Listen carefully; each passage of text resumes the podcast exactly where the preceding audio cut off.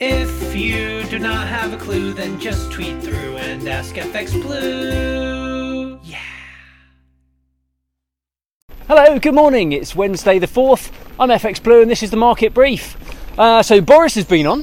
He uh, admitted that dealing with the rising cost of living is beyond the capabilities of his government. Um, he said that using public funds to try and offset the increase in energy prices would be impossible given the size and scale of the problem. Um, he refused to consider a, a, windfall tax on energy companies. Uh, that's despite record profits as petrol and gas prices go through the roof. Um, BP made £6 billion in Q1, which was a record and has certainly stoked accusations of profiteering.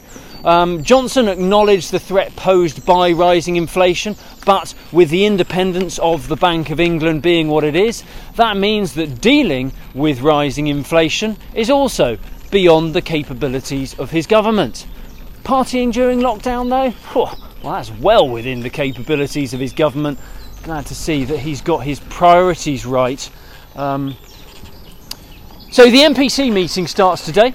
Um, expectations are for a unanimous 9 0 vote and another 25 basis point rate hike, which will be confirmed tomorrow.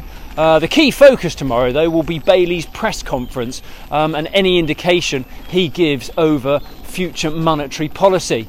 Um, any suggestion of a pause to the current rate tightening cycle will confirm further divergence in monetary policy with the US and will probably cause sterling to sell off further.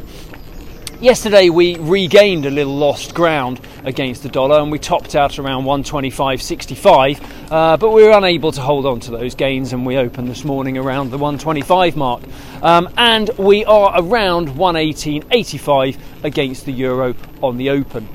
Uh, but the main event today will be the Fed rate decision. Uh, we're expecting them to confirm the 50 basis point rate hike over in the US, um, and they are also expected to start um, to reduce the size of the Fed's balance sheet by selling off about $90 billion of assets a month. That's after their assets uh, ballooned as they pumped additional liquidity into the market during the pandemic.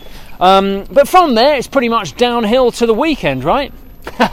Don't be daft. We've got Non Farm Friday and the sweepstakes and that all happens before you can clock off for the weekend.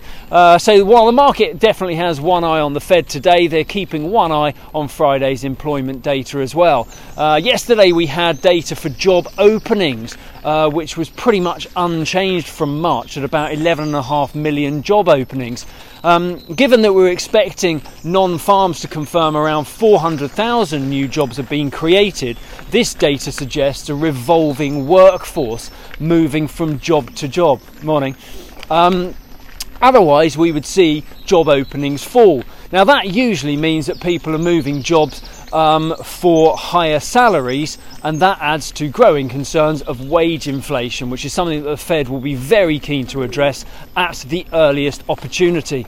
Uh, the dollar index took a breather. Uh, that failed to make a new high yesterday. We topped out at 103.65 and closed around 103.50. Um, and euro dollar this morning, that opens at 105.20.